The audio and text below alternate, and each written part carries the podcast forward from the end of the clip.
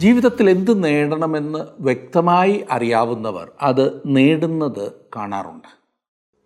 സ്വാർത്ഥ ലക്ഷ്യങ്ങളും സ്ഥാപിത താല്പര്യങ്ങളും ഇല്ലാത്ത ആഗ്രഹങ്ങൾ തീർച്ചയായും ദൈവം മാനിക്കുന്നവ തന്നെയാണ്. സ്വാർത്ഥ ലക്ഷ്യങ്ങളോടെ നാം പരിശ്രമിക്കുന്നതിനാലാണ് പലതും കൈവിട്ടു പോകുന്നത്. ഏലിയാവിന്റെയും ഏലിശയുടെയും ജീവിതങ്ങളാണല്ലോ നാം ഈ ദിവസങ്ങളിൽ ചിന്തിച്ചുകൊണ്ടിരിക്കുന്നത്. പ്രവാചകന്മാരിൽ അഗ്രഗണ്യനായിരുന്നു ഏലിയാവ്. അതേസമയം അവൻ നമുക്ക് സമസ്വഭാവമുള്ളവനായിരുന്നു എന്ന് യാക്കോബ് തന്റെ ലേഖനത്തിൽ പറഞ്ഞിട്ടുണ്ട്. തന്റെ ശുശ്രൂഷ തികച്ച് പോകുന്നതിന് മുൻപ് ഏലിയാവ് ഏലിശയെ തന്റെ പിൻഗാമിയായി തിരഞ്ഞെടുത്തു. ദൈവം തന്നെ എടുത്തുകൊള്ളുവാൻ പോകുന്നു എന്ന് ഏലിയാവ് ഏലിശയെ അറിയിച്ചപ്പോൾ ഏലിശ ഏലിയാവെ വിടാതെ അവരോട് പറ്റി നിന്നു. യാതൊരു പ്രതിസന്ധിയും യാതൊരു പ്രലോഭനവും ഏലിശയെ പിന്തിരിപ്പിച്ചില്ല. പ്രവാചക ശിഷ്യന്മാർ ഏലിശയെ തങ്ങളുടെ നേതാവായിരിക്കുവാൻ ക്ഷണിച്ചിട്ടും അവൻ തന്റെ ലക്ഷ്യത്തിൽ നിന്നും പിന്മാറിയില്ല. ഒടുവിൽ ഏലിയാവ് ഏലിശയോട് ചോദിക്കുകയാണ് ഞാൻ പോകുന്നതിന് മുൻപ് നിനക്ക് എന്ത് ചെയ്തു തരണമെന്ന്? അതിന് ഏലിശ പറഞ്ഞ മറുപടി നിന്റെ ആത്മാവിന്റെ ഇരട്ടി പങ്ക് എന്റെ മേൽ വരയണമെന്ന്. അത്യാഗ്രഹമല്ലേ? അല്ല ഉത്തമമായ ഒരാഗ്രഹം. നീ തന്നിട്ട് പോകുന്ന ശുശ്രൂഷ തുടർന്നു കൊണ്ടുപോകുവാൻ എനിക്ക് നിനക്കുണ്ടായിരുന്ന അത്രയും ദൈവകൃപ പോരാ. എനിക്ക് നിന്റെ ആത്മാവിന്റെ ഇരട്ടി പങ്കാണ് ആവശ്യമെന്ന തിരിച്ചറിവ്. തനിക്ക് ആവശ്യമായതിനെക്കുറിച്ച് വളരെ വ്യക്തമായ കാഴ്ചപ്പാട് ഏലിശയ്ക്കുണ്ടായിരുന്നു. അത് അവന് ലഭിക്കുകയും ചെയ്തു. ഇന്നത്തെ നമ്മുടെ ഈ പഠനത്തിൽ നമുക്ക് ആ കാര്യം ഒന്ന് ശ്രദ്ധിക്കാം. രാജാക്കന്മാരുടെ രണ്ടാം പുസ്തകം നാം പഠിക്കുവാൻ ആരംഭിക്കുകയാണ്. അതിന്റെ ആദ്യത്തെ രണ്ട് അധ്യായങ്ങൾ ഈ ക്ലാസ്സിൽ നമുക്ക് വായിച്ച് ധ്യാനിക്കാം. ആ ഭാഗം എടുത്താട്ട് രാജാക്കന്മാരുടെ രണ്ടാം പുസ്തകം ഒന്നും രണ്ടും അധ്യായങ്ങൾ.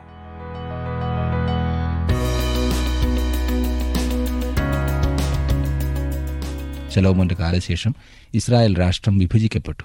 രണ്ട് രാഷ്ട്രങ്ങളും അന്യദൈവങ്ങളെ ആരാധിക്കുന്നതിലേക്കും അഴിമതിയിലേക്കും ഇറങ്ങിച്ചെന്നു. വടക്കേ രാജ്യത്തെ പന്ത്രണ്ട് രാജാക്കന്മാരുടെയും തെക്കേ രാജ്യത്തെ പതിനാറ് രാജാക്കന്മാരുടെയും ചരിത്രം രാജാക്കന്മാരുടെ രണ്ടാം പുസ്തകത്തിൽ നാം കാണുന്നു. ഇവരിൽ രണ്ടുപേരുടെ കാലത്ത് രാജ്യത്തുണ്ടായ വലിയ ഉണർവ് വളരെ ശ്രദ്ധേയമാണ്. ഈ അന്ധകാര നിപുണമായ കാലയളവിൽ ദൈവം തന്റെ ദൂത് ജനങ്ങളെയും നേതാക്കന്മാരെയും അറിയിക്കുന്നതായി നാം കാണുന്നു. അതിനുവേണ്ടി ദൈവം അയച്ച മുപ്പത് പ്രവാചകന്മാരെക്കുറിച്ച് സൂചിപ്പിച്ചിരിക്കുന്നു. ഇവരിൽ പ്രശസ്തരാണ് ഏലിയാവും ഏലിശയും. ഒന്ന് രാജാക്കന്മാരുടെ പുസ്തകം ഇരുപത്തിരണ്ടാം അധ്യായത്തിന്റെ അൻപത്തി ഒന്നാം വാക്യത്തിൽ പറഞ്ഞിരിക്കുന്നത് ആഹാബിന്റെ മകനായ അഹസ്യാവ് യഹൂദ രാജാവായ യഹോശാഫാത്തിന്റെ പതിനേഴാം ആണ്ടിൽ ശമുരിയിൽ ഇസ്രായേലിന് രാജാവായി എന്നാണ്. നാം ഈ രാജാക്കന്മാരെക്കുറിച്ച് പഠിക്കുമ്പോൾ വളരെ ശ്രദ്ധിച്ച് പഠിച്ചാൽ ഒരു പ്രാവശ്യം ശരിക്കും മനസ്സിലായാൽ പിന്നെ നമ്മുടെ മനസ്സിൽ നിന്ന് അത് പോകില്ല. കാരണം ഇത് ഒരു നിരയിലുള്ള രാജാക്കന്മാരാണല്ലോ. ആരൊക്കെയാണ് ഏത് രാജ്യത്തെ രാജാവ് എന്ന് മനസ്സിലാക്കി കഴിഞ്ഞാൽ പിന്നെ എളുപ്പമാണ്. രാജാക്കന്മാരുടെ രണ്ടാം പുസ്തകത്തിൽ വാസ്തവത്തിൽ നാം കാണുന്ന കാര്യങ്ങൾ ഇരുപത്തിരണ്ടാം അധ്യായത്തിന്റെ അൻപത്തി ഒന്നാം വാക്യത്തിൽ പറഞ്ഞിരിക്കുന്നതിന്റെ തുടർച്ചയാണ്. വാസ്തവത്തിൽ രാജാക്കന്മാരുടെ ഒന്നാം പുസ്തകവും രണ്ടാം പുസ്തകവും തമ്മിൽ വ്യക്തമായ ഒരു വിഭജനം കാണുവാൻ നമുക്ക് കഴിയുകയില്ല. ഇസ്രായേലിൽ അഹസ്യാവിന്റെ ഭരണം തുടങ്ങുന്നതായി രാജാക്കന്മാരുടെ ഒന്നാം പുസ്തകത്തിൽ പറഞ്ഞിരിക്കുന്നു. രാജാക്കന്മാരുടെ രണ്ടാം പുസ്തകത്തിലാണ് അഹസ്യാവിന്റെ ഭരണം അവസാനിക്കുന്നതിനെക്കുറിച്ച് രേഖപ്പെടുത്തിയിട്ടുള്ളത്. രാജാവും പ്രവാചകനും ദൈവത്തിന്റെ ദൂതറിയിക്കുന്ന ഉപകരണങ്ങളായി പുരോഹിതന്മാരുടെ സ്ഥാനമെടുക്കുന്നു രാജാക്കന്മാരുടെ രണ്ടാം പുസ്തകം ഒന്നാം അധ്യായത്തിൽ ആഹാബിന്റെയും ഇസബേലിന്റെയും മകനായ ഇസ്രായേലിന്റെ രാജാവായ അഹസ്യാവ് മാളികയുടെ കിളിവാതിലിൽ കൂടി വീണ് ഗുരുതരമായി പരുക്കേറ്റതായി പറഞ്ഞിരിക്കുന്നു. ഇങ്ങനെ ഭാഗം വായിക്കാം. രണ്ട് രാജാക്കന്മാർ ഒന്നാം അധ്യായത്തിന്റെ ആദ്യത്തെ രണ്ട് വാക്യങ്ങൾ. ആഹാബ് മരിച്ച ശേഷം മോവാബിയർ ഇസ്രായേലിനോട് മത്സരിച്ചു. അഹസ്യാവ് ശമരിയിലെ തന്റെ മാളികയുടെ കിളിവാതിൽ കൂടി വീണ് ദീനം പിടിച്ചു. അവൻ ദൂതന്മാരെ അയച്ച് ദീനം മാറി എനിക്ക് സൗഖ്യം വരുമോ എന്ന് എക്രോനിലെ ദേവനായ ബാൽസബൂബിനോട് ചെന്ന് ചോദിപ്പീൻ എന്ന് അവരോട് കൽപ്പിച്ചു. എന്നാൽ യഹോവയുടെ ദൂതൻ തിഷ്ബിനായ ഏലിയാവോട് കൽപ്പിച്ചു നീ എഴുന്നേറ്റ് ശമരിയ രാജാവിന്റെ ദൂതന്മാരെ എതിരേറ്റ് ചെന്ന് അവരോട് ഇസ്രായേലിൽ ദൈവമില്ലാഞ്ഞിട്ടോ നിങ്ങൾ എക്രോനിലെ ദേവനായ ബാൽസബൂബിനോട് അരുളപ്പാട് ചോദിപ്പാൻ പോകുന്നത്? നോക്കണേ അഹസ്യ ഒരു പക്ഷേ മദ്യപിച്ച് മതോന്മത്തനായിട്ടാണ് മാളികയുടെ മുകളിൽ നിന്ന് വീഴുവാനിടയായത്. ഇത് ഒരു അനുമാനം മാത്രമാണ്. സഹായത്തിനായി യഹോവയായ ദൈവത്തിന്റെ അടുക്കൽ പോകുന്നതിന് പകരം അഹസ്യാവ് ഇപ്പോൾ എവിടേക്കാകുന്നു പോകുന്നതെന്ന് നാം വായിച്ചു കേട്ടു. തന്റെ അമ്മ ഇസബേലിന്റെ സ്വാധീനം നിമിത്തം എക്രോനിലെ ദേവനായ ബാൽ സെബൂബിന്റെ അടുക്കലേക്കാണ് പോകുന്നത്. ബാൽ സെബൂബിനോട് അരുളപ്പാട് ചോദിപ്പാൻ അഹസ്യാവ് ആവശ്യപ്പെട്ടത് ഇസ്രായേലിന്റെ ദൈവമായ യഹോവയോടുള്ള പ്രത്യക്ഷമായ ഒരു വെല്ലുവിളിയായിരുന്നു. ഈ അപകടത്തിൽ നിന്ന് തനിക്ക് സൗഖ്യം കിട്ടുമോ എന്നാണ് അഹസ്യാവിന് അറിയേണ്ടിയിരുന്നത്. മൂന്നാം വാക്യത്തിൽ നാം വായിക്കുന്നത് ഏലിയാവിന്റെ അവസാന ദൗത്യങ്ങളിൽ ഒന്നായി ഈ അഹസ്യാവിന്റെ ദൂതന്മാരെ എതിരേൽക്കാൻ ചെല്ലണം എന്ന് ദൈവം പറയുന്നതാണ്. അവൻ ദൂതന്മാരെ എതിരേറ്റ് ചെന്നു. ഇപ്രകാരം ചോദിച്ചു ഇസ്രായേലിൽ ദൈവമില്ലാഞ്ഞിട്ടോ നിങ്ങൾ? എക്രോനിലെ ദേവനായ ബാൽസബൂബിനോട് അരുളപ്പാട് ചോദിപ്പാൻ പോകുന്നത്? തുടർന്ന് ഏലിയാവ് അവനോട് അവൻ സൗഖ്യം പ്രാപിക്കില്ല നിശ്ചയമായി മരിക്കുമെന്നുള്ള ആ അശുഭ വർത്തമാനം അറിയിച്ചു. ഏലിയാവ് പറഞ്ഞ കാര്യം ദൂതന്മാർ ചെന്ന് രാജാവിനെ അറിയിച്ചു. ദൈവം ഏലിയാവിനെ കാത്തു സൂക്ഷിക്കുന്നതാണ് തുടർന്നുള്ള വാക്യങ്ങൾ കാണുന്നത്. ഏഴും എട്ടും വാക്യങ്ങളിൽ അവൻ അവരോട് നിങ്ങളെ എതിരേറ്റ് വന്ന് ഈ വാക്ക് നിങ്ങളോട് പറഞ്ഞ ആളുടെ വേഷം എന്ത്? എന്ന് ചോദിച്ചു. അവൻ രോമവസ്ത്രം ധരിച്ച അരയ്ക്ക് തോൽവാർ കിട്ടിയ ആളായിരുന്നു എന്ന് അവർ അവനോട് പറഞ്ഞു. അവൻ തിസ്ബ്യനായ ഏലിയാവ് തന്നെ എന്ന് അവൻ പറഞ്ഞു. ഏലിയാവിന്റെ വസ്ത്രധാരണത്തെക്കുറിച്ചും അവൻ എങ്ങനെയുള്ള ആളായിരുന്നു എന്നും ഇവിടെ വിശദീകരണം നമുക്ക് ലഭിക്കുന്നു. ഒൻപതും പത്തും വാക്യങ്ങളിൽ കാണുന്നത് അവൻ ഏലിയാവ് തന്നെ എന്ന് പറഞ്ഞു.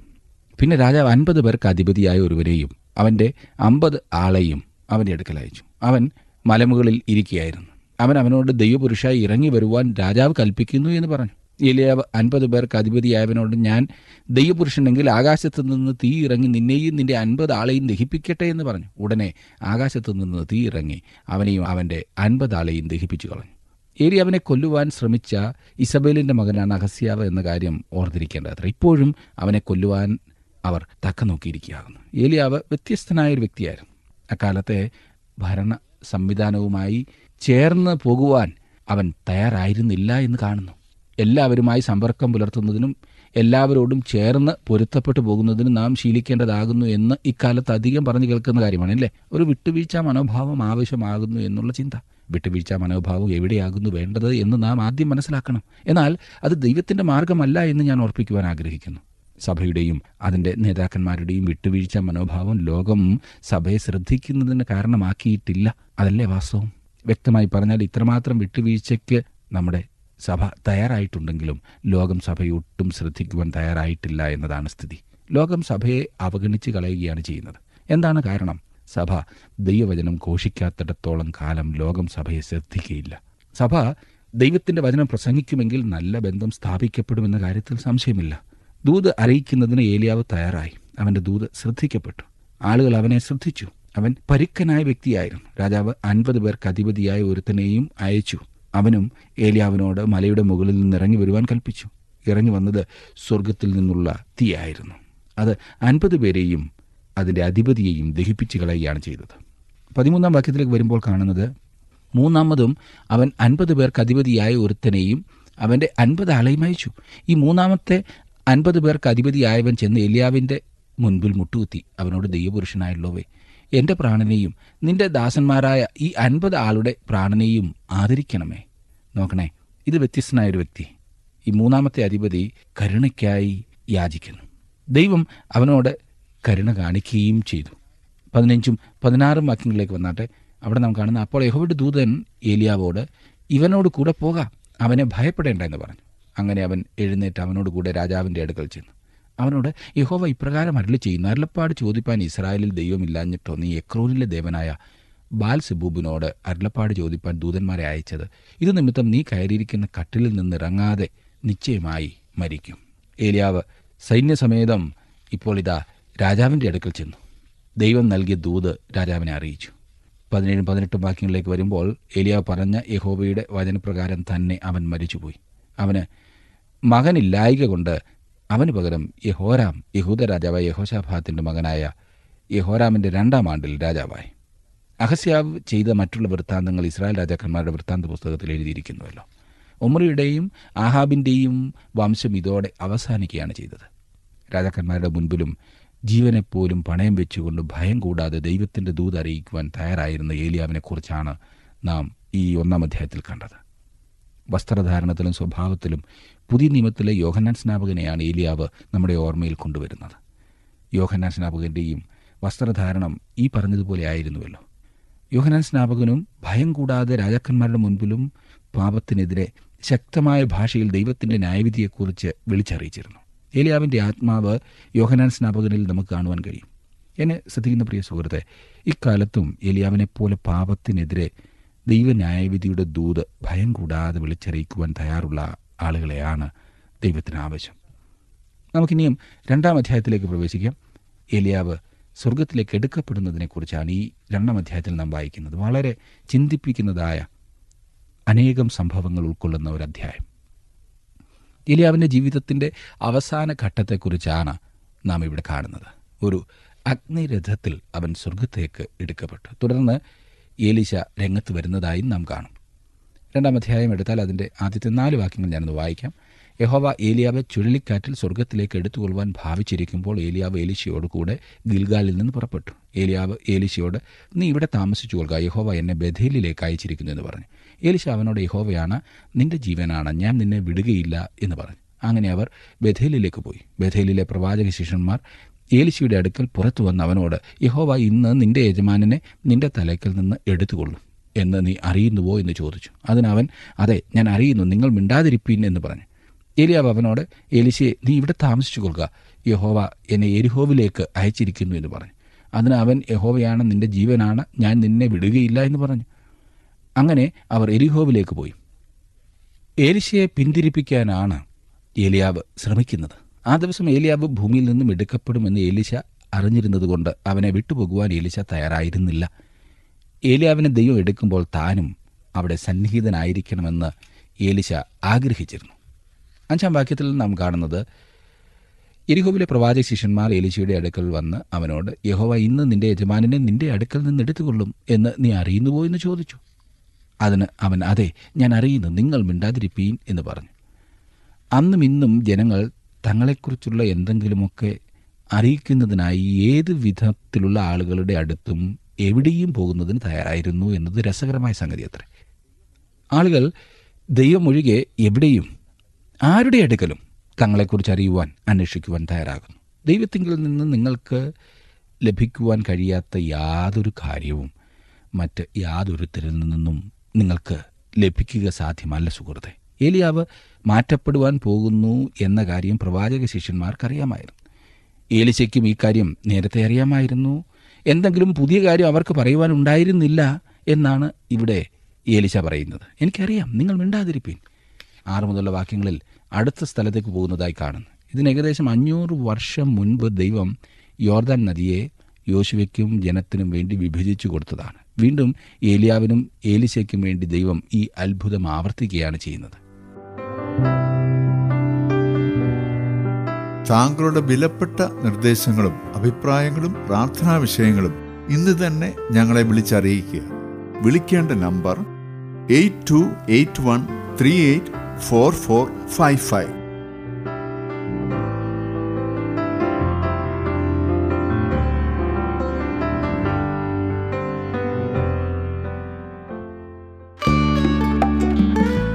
ഇന്നത്തെ പ്രോഗ്രാം താങ്കൾക്ക് ഇഷ്ടപ്പെട്ടുവോ?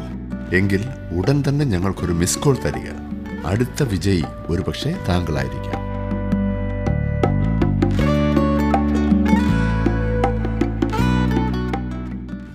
ഒൻപതും പത്തും വാക്യങ്ങളിലേക്ക് വരുമ്പോൾ ഏലിശ വാസ്തവത്തിൽ ഏലിയാവിനേക്കാൾ വലിയൊരു പ്രവാചകനായിരുന്നു എന്ന കാര്യം വിസ്മരിക്കരുത്. ഒൻപതും പത്തും വാക്യങ്ങൾ അവർ അക്കരെ കടന്ന ശേഷം ഏലിയാവ് ഏലിശയോട് ഞാൻ നിങ്ങളിൽ നിന്ന് എടുത്തു കൊള്ളപ്പെടും മുമ്പേ ഞാൻ നിനക്ക് എന്ത് ചെയ്തു തരണം? ചോദിച്ചു കൊള്ളുക എന്ന് പറഞ്ഞു. അതിന് ഏലിശ നിന്റെ ആത്മാവിൽ ഇരട്ടി പങ്ക് എന്റെ മേൽ വരുമാറാകട്ടെ എന്ന് പറഞ്ഞു. അതിന് അവൻ നീ പ്രയാസമുള്ള കാര്യമാകുന്നു ചോദിച്ചത്. ഞാൻ നിങ്ങളിൽ നിന്ന് എടുത്തു കൊള്ളപ്പെടുമ്പോൾ നീ എന്നെ കാണുന്നുവെങ്കിൽ നിനക്ക് അങ്ങനെ ഉണ്ടാകും അല്ലെന്ന് വരികിൽ ഉണ്ടാകില്ല എന്ന് പറഞ്ഞു. നോക്കണേ ഏലിയാവിന്റെ ആത്മാവിന്റെ ഇരട്ടി പങ്ക് ഏലിശയ്ക്കുണ്ടായിരുന്നു. എന്തുകൊണ്ടാണ് ഏലിയാവിൽ ഉണ്ടായിരുന്ന ആത്മാവിന്റെ ഇരട്ടി പങ്ക് തനിക്ക് ലഭിക്കണമെന്ന് ഏലിശ ആവശ്യപ്പെട്ടത്? നിങ്ങളതിനെക്കുറിച്ച് ചിന്തിച്ചിട്ടുണ്ടോ? ഏലിയാവ് ജീവിച്ച കാലത്തേക്കാൾ വഷളത്വവും വക്രതയും നിറഞ്ഞ ഒരു കാലഘട്ടത്തിലാണ് ഏലിശ ജീവിക്കുവാനും പ്രവർത്തിക്കുവാനും പോകുന്നത്. അങ്ങനെയുള്ള കാലത്ത് തന്റെ ദൗത്യം നിറവേറ്റുവാൻ ഏലിയാവിനുണ്ടായിരുന്ന ആത്മാവിന്റെ ഇരട്ടി പങ്കാവശ്യമാണ് എന്ന ബോധം ഏലിശയ്ക്കുണ്ടായിരുന്നു അതേ സുഹൃത്തെ നാം ജീവിക്കുന്ന ഈ കാലഘട്ടത്തിൽ എത്രമാത്രം വഷളത്വവും അനീതിയും അതെ ആത്മികമായിട്ടുള്ള അധപ്പതനവും വിശ്വാസത്യാഗവും ഒക്കെ നാം കാണുന്നു. ഇങ്ങനെയുള്ളൊരു സമയത്ത് വിജയകരമായി മുൻപോട്ട് പോകുവാൻ ഏലിയാവിലുണ്ടായിരുന്ന ദൈവാത്മാവിന്റെ അനേകം മടങ്ങ് നമുക്ക് ആവശ്യമായിരിക്കുന്നില്ലേ? ദൈവമേ നിന്റെ ആത്മാവിന്റെ ധാരാളമായ ശക്തി എനിക്ക് നൽകണമേ എന്നതാണോ താങ്കളുടെ ആഗ്രഹവും പ്രാർത്ഥനയും? വിജയകരമായ ജീവിതത്തിനും പ്രവർത്തനത്തിനും ദൈവാത്മാവിന്റെ ശക്തി അത്യന്താപേക്ഷിതമത്രേ. പതിനൊന്നാം വാക്യത്തിലേക്ക് വരുമ്പോൾ അവർ സംസാരിച്ചുകൊണ്ട് നടക്കുമ്പോൾ അഗ്നിരഥവും അഗ്നിശ്വങ്ങളും വന്ന് അവരെ തമ്മിൽ വേർപിരിച്ചു. അങ്ങനെ ഏലിയാവ് ചുഴലിക്കാറ്റിൽ സ്വർഗത്തിലേക്ക് കയറി. മഹത്വകരമായൊരു ജീവിതത്തിന്റെ അതിമഹത്തായ പരിസമാപ്തിയാകുന്നു നാം ഇവിടെ കാണുന്നത്. പന്ത്രണ്ട് മുതലുള്ള വാക്യങ്ങളിൽ ഏലിശയ്ക്കുണ്ടായ അനുഭവം നാം വായിക്കുന്നു. ഏലിശ അത് കണ്ടിട്ട് എന്റെ പിതാവേ എന്റെ പിതാവേ ഇസ്രായേലിന്റെ തേരും തേരാളികളും എന്ന് നിലവിളിച്ചു. പിന്നെ അവനെ കണ്ടില്ല. അപ്പോൾ അവൻ അവന്റെ വസ്ത്രം പിടിച്ച് രണ്ട് ഖണ്ഡമായി കീറിക്കളഞ്ഞു. പിന്നെ അവൻ ഏലിയാവിന്മേൽ നിന്ന് വീണ പുതപ്പെടുത്ത് മടങ്ങിച്ചെന്ന് യോർദാനരികെ നിന്നു. ഏലിയാവിന്മേൽ നിന്ന് വീണ പുതപ്പ് കൊണ്ട് അവൻ വെള്ളത്തെ അടിച്ചു. ഏലിയാവിന്റെ ദൈവമായ യഹോവ എവിടെയെന്ന് പറഞ്ഞു. അവൻ വെള്ളത്തെ അടിച്ചപ്പോൾ അത് അങ്ങോട്ടും ഇങ്ങോട്ടും പിരിഞ്ഞു. ഏലിശ ഇക്കരയ്ക്ക് കടന്നു. ഏലിശ ഏലിയാവിന്റെ സ്ഥാനം ഏറ്റെടുക്കുന്നു. ഏലിയാവിന്റെ വിശ്വാസം തന്നെയാണ് ഏലിശയ്ക്കും ഉള്ളത്. അവനിലും വെളിപ്പെടുന്ന അത് തന്നെയാണ്. ഏലിശ ഏലിയാവിന്റെ പുതപ്പ് എടുത്ത് ഏലിയാവ് ചെയ്തതുപോലെ യോർദാനിലെ വെള്ളത്തെ അടിച്ചു. ശക്തി ഈ പുതപ്പിലോ ഏലിയാവിലോ ആയിരുന്നില്ല. ദൈവത്തിലാകുന്നു ശക്തി. ആ കാര്യം ഏലിശ അറിഞ്ഞിരുന്നു. ഏലിയാവിനുണ്ടായിരുന്ന ആ വിശ്വാസം ഏലിശയ്ക്കും ഉണ്ടായിരുന്നു. ഏലിയാവിന്റെ ദൈവത്തിലുള്ള വിശ്വാസമായിരുന്നു ഏലിശയുടെയും വിശ്വാസം. ഏലിയാവിന്റെ ദൈവമായ യഹോവ എവിടെയെന്ന് ഏലിശ ചോദിക്കുന്നു. ഇന്നും ഏറ്റവും പ്രധാനപ്പെട്ട ചോദ്യം ഇതത്രേ.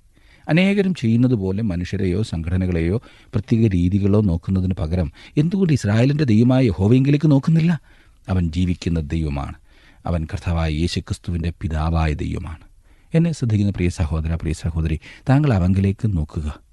അവൻ താങ്കളെ സഹായിപ്പാൻ അത്ഭുതം പ്രവർത്തിക്കുവാൻ ഇന്നും ശക്തനാണ്. ഏലിയാവിന്റെ ദൈവം ഇന്നും ജീവിക്കുകയും പ്രവർത്തിക്കുകയും ചെയ്യുന്നു. ഏലിശ ആ ഏലിയാവിന്റെ പുതപ്പെടുത്ത് വെള്ളത്തെ അടിച്ചു വെള്ളം രണ്ടായി പിരിഞ്ഞു. തന്റെ ജീവിതത്തിലെ ഒരു പുതിയ അധ്യായം ആരംഭിക്കുന്നതിനായി ഏലിശ ആ നദി അക്കരെ കടന്നു. ഏലിശ ഏലിയാവിന്റെ പിൻഗാമിയായി തീരുന്നതിനെക്കുറിച്ചാണ് തുറന്നാം വായിക്കുന്നത്.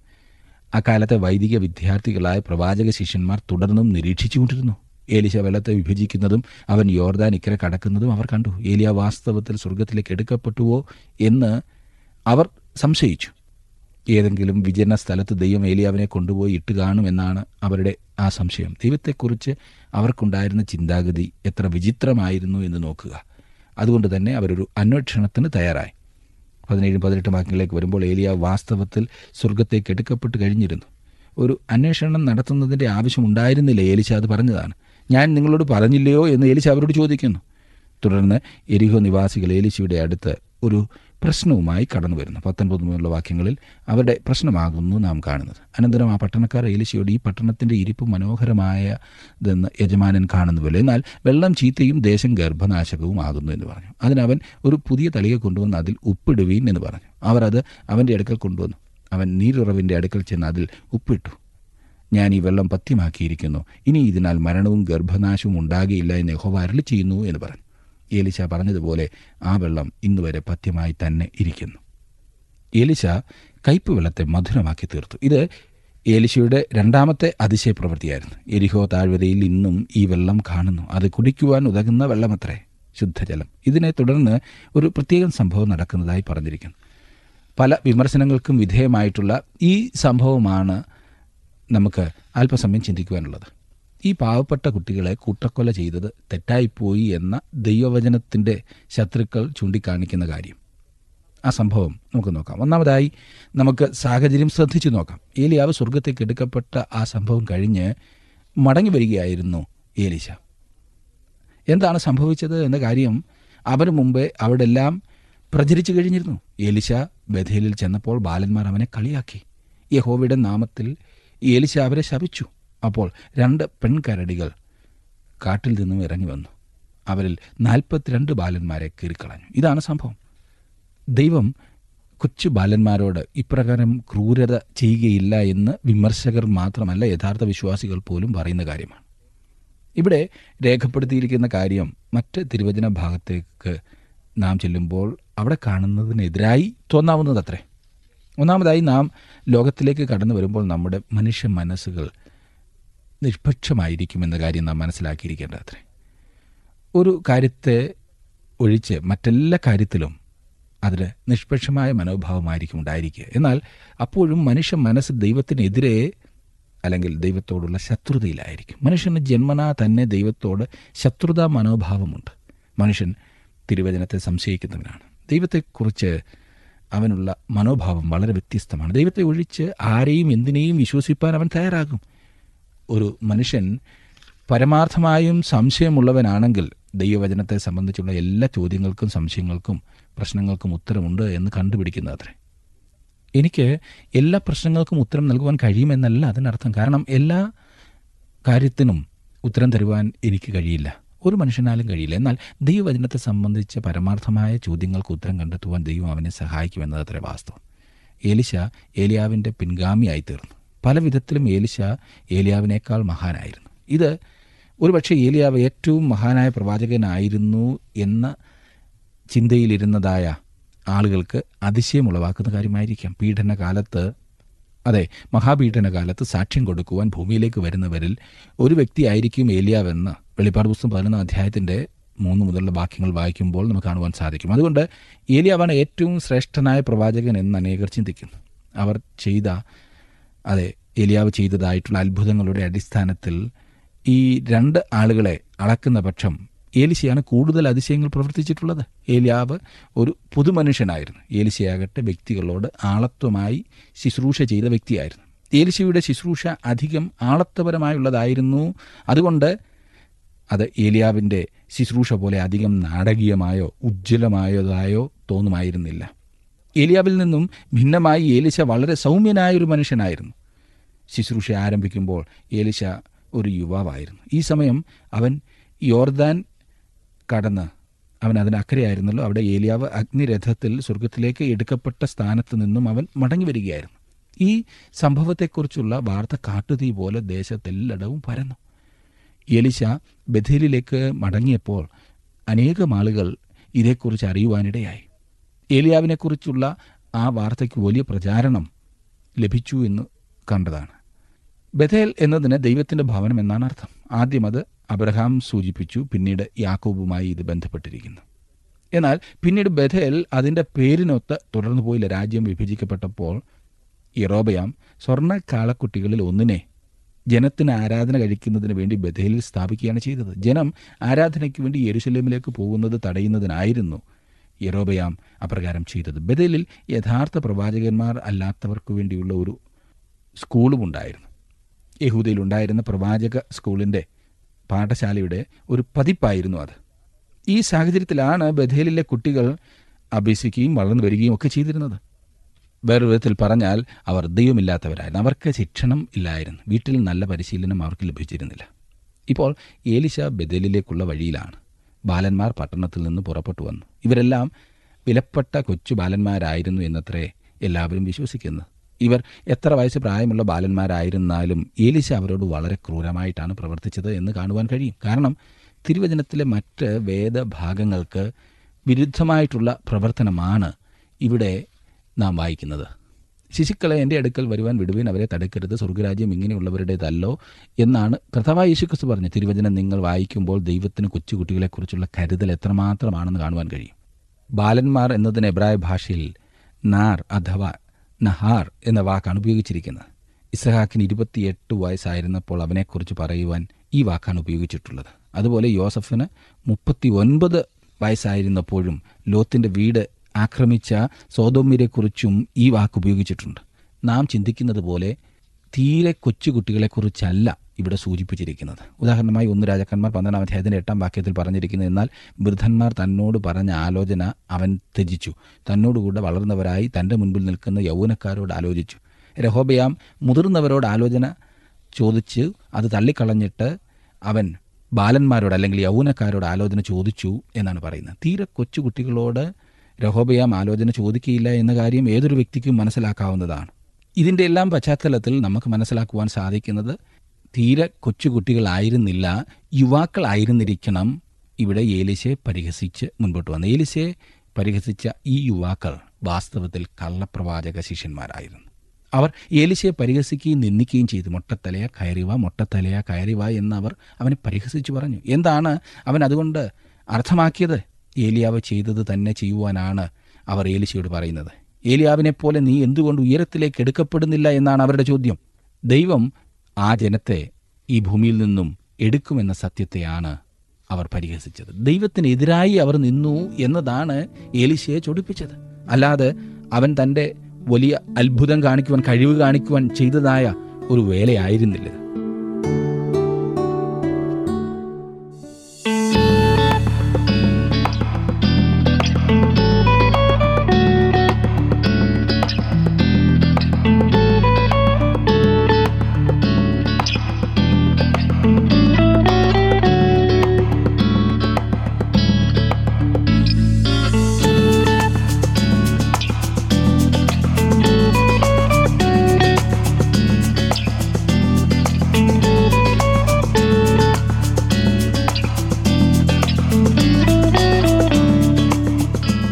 ഏലിയാവ് ചെയ്ത അത്ഭുതങ്ങൾ ഒന്നും തന്റെ കഴിവുകൾ കാണിക്കുവാനല്ലായിരുന്നു. പിന്നെയോ ദൈവമേൽപ്പിച്ച വചനം അറിയിക്കുവാനായിരുന്നു അവൻ ഈ അത്ഭുതങ്ങളൊക്കെ പ്രവർത്തിച്ചത്. നാമും നമ്മുടെ ജീവിതത്തിൽ ആ ശ്രദ്ധയോടെ വേണം ശുശ്രൂഷ ചെയ്യുവാൻ. ഇന്നത്തെ ഈ പഠനം നിങ്ങൾക്ക് അനുഗ്രഹപ്രദമായിരുന്നു എന്ന് വിശ്വസിക്കുന്നു. ഏലിശയെ പോലെ നല്ല ആഗ്രഹങ്ങളുള്ളവരായി ദൈവസന്നിധിയിൽ ദൈവഹിതപ്രകാരം മുൻപോട്ട് പോകുവാൻ നമുക്ക് സാധിക്കണം. അതിനുവേണ്ടി ദൈവ കരങ്ങളിലേക്ക് സമർപ്പിച്ചാട്ടെ അടുത്ത ക്ലാസ്സിൽ നമുക്ക് വീണ്ടും കാണാം.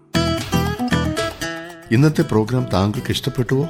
എങ്കിൽ ഉടൻ തന്നെ ഞങ്ങൾക്കൊരു മിസ് കോൾ തരിക. അടുത്ത വിജയി ഒരുപക്ഷെ താങ്കളായിരിക്കാം.